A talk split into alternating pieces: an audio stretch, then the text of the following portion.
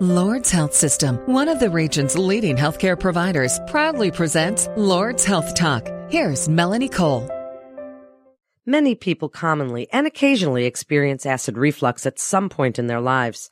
However, if an individual experiences it persistently, they may be diagnosed with GERD.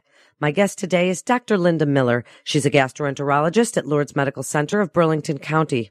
Dr. Miller, welcome to the show. Tell us a little bit about GERD. What is it exactly? Of course, it's a very important term, and it's actually uh, getting to be a well-known term, which is exciting for us because that means that we have patients becoming more aware, more educated, and seeking information to change their health status and to improve their health overall. In your introduction, you said that um, gastroesophageal reflux was common and it can occur occasionally or persistently, and that's the dividing mark that we look at as far as what GERD is. You know, I guess up to 80% of the population will have gastroesophageal reflux symptoms.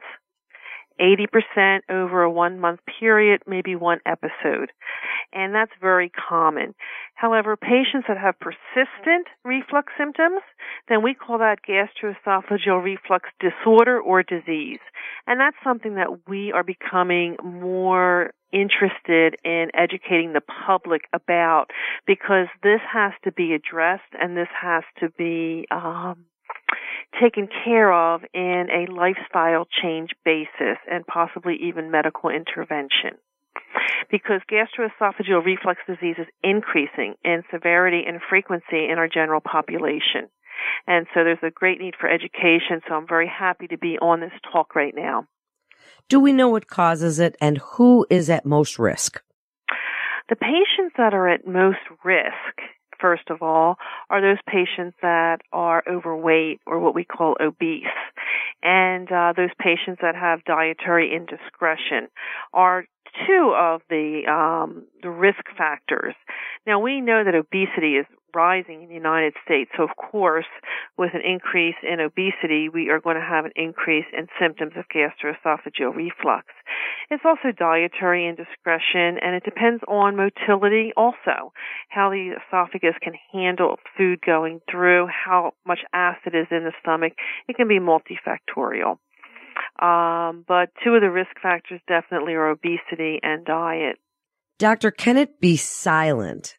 And how would you know if you have it? Do you always feel it? So speak about those symptoms and what it is that you would know that you have. Well, the biggest concern that we have as physicians or healthcare providers is that yes, gastroesophageal reflux disease can be silent until you develop an ulceration or an erosion in the esophagus that hits a blood vessel and you bleed. So you can wake up and feel dizzy and lightheaded and see black tarry stools, which means you're bleeding because when blood hits acid in the stomach, it turns black. And so you could wake up dizzy, not feel well, and just see black stools. That means you're having a GI bleed and you must present immediately to the emergency room because this can be a life-threatening situation. So the silent GERD, which is an example of where you have no symptoms and you have a complication such as a bleed, is very concerning. Um, as far as educating the public, all we can do at this point is not preventative because you have no symptoms until you develop a complication. Now that is not very common, so that's reassuring. Um, another situation would be where you have ongoing reflux and you have no symptoms at all also until you develop difficulty swallowing and you have no heartburn or indigestion, just difficulty swallowing. And that comes from chronic reflux of acid into the esophagus, causing inflammation and then a narrowing, which we call a Schatzki's ring. And that ha- can cause you to get food stuck in your esophagus and feel like you can't swallow or if something's stuck there. And that again is something that brings us right to the emergency room because that can also be life threatening just like a bleed. So those are the two silent two silent situations where you don't have reflux symptoms, but you develop complications of it that require an emergency room visit. And that's a GI bleed with black tarry stools or throwing up blood or coffee grounds, or the other situation where you develop difficulty swallowing. And those are silent symptoms. There's also silent symptoms where people have ongoing reflux disease and then all of a sudden they have no symptoms but they start developing some heartburn or indigestion. We take a look down and they have advanced disease from reflux disease called Barrett's esophagus which is a pre-cancer situation. So those three scenarios are very concerning because they're not come, I don't have a patient coming in saying, oh, I've been having some reflux symptoms a couple times a week. This is very different and it's significantly more life threatening. Not to downplay the patient that comes in or the person that has what we call gastroesophageal reflux disease, which is defined technically as two or more episodes of heartburn or reflux per week and um, that is the clinical, di- you know, the criteria that we use now. But because GERD is becoming more common and the complications, of course, then becoming more common, we're relaxing, we're becoming a bit more relaxed on two or more episodes per week and to try six weeks of um, treatment before we send you to see a gastroenterologist or the gastroenterologist does an endoscopy to look. So we're becoming a little bit more lax on that severe definition.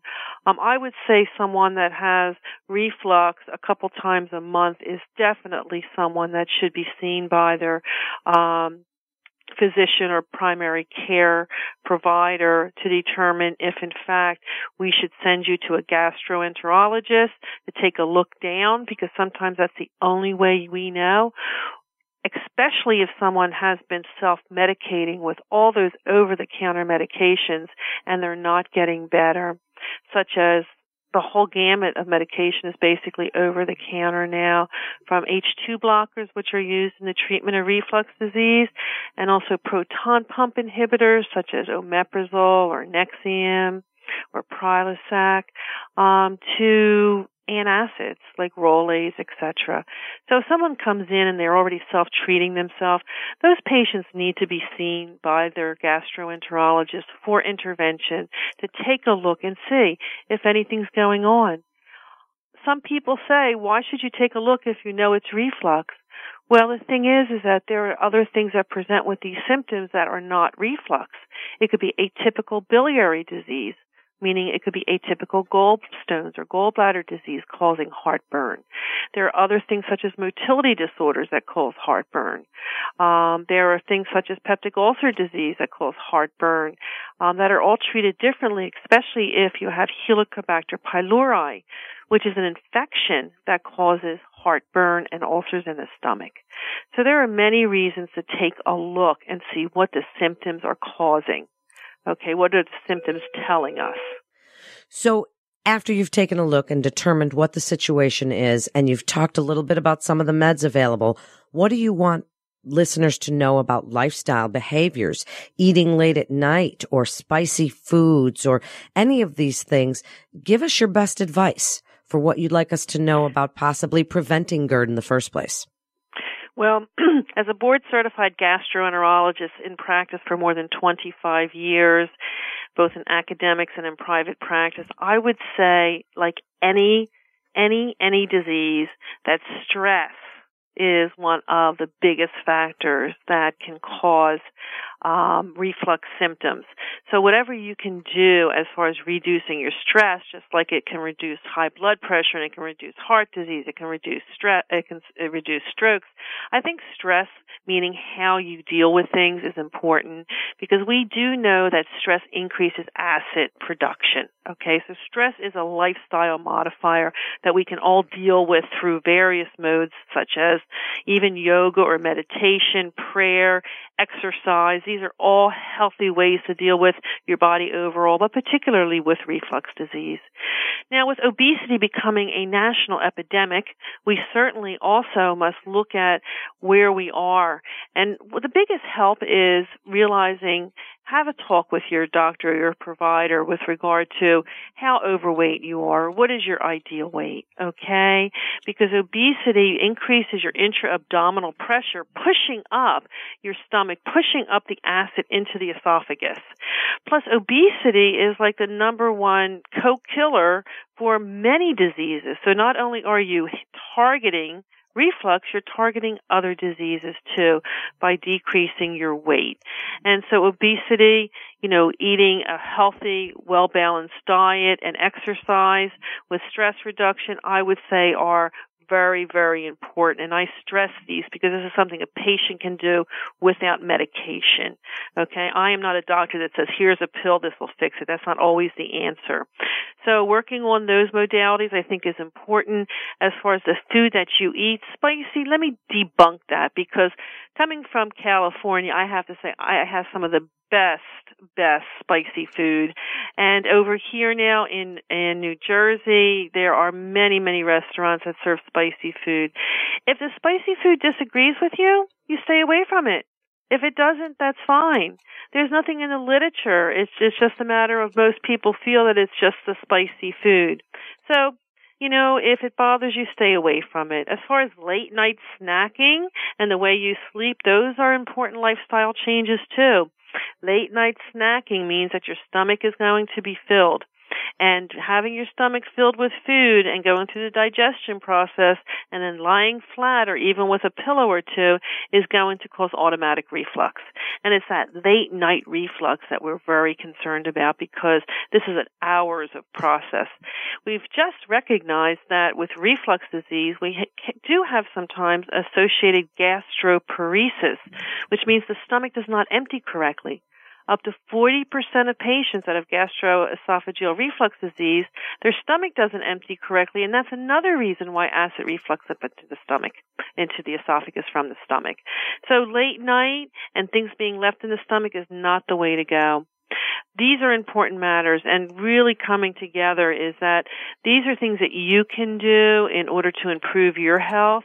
Things that your doctor can do, of course, is educate you that educate you regarding this and refer you at the appropriate time to see a gastroenterologist or independently, uh, depending on how your healthcare system works, is to make an appointment to see a board certified gastroenterologist in your area that has expertise in this, um, in this disorder, in this disease in order to improve your health overall.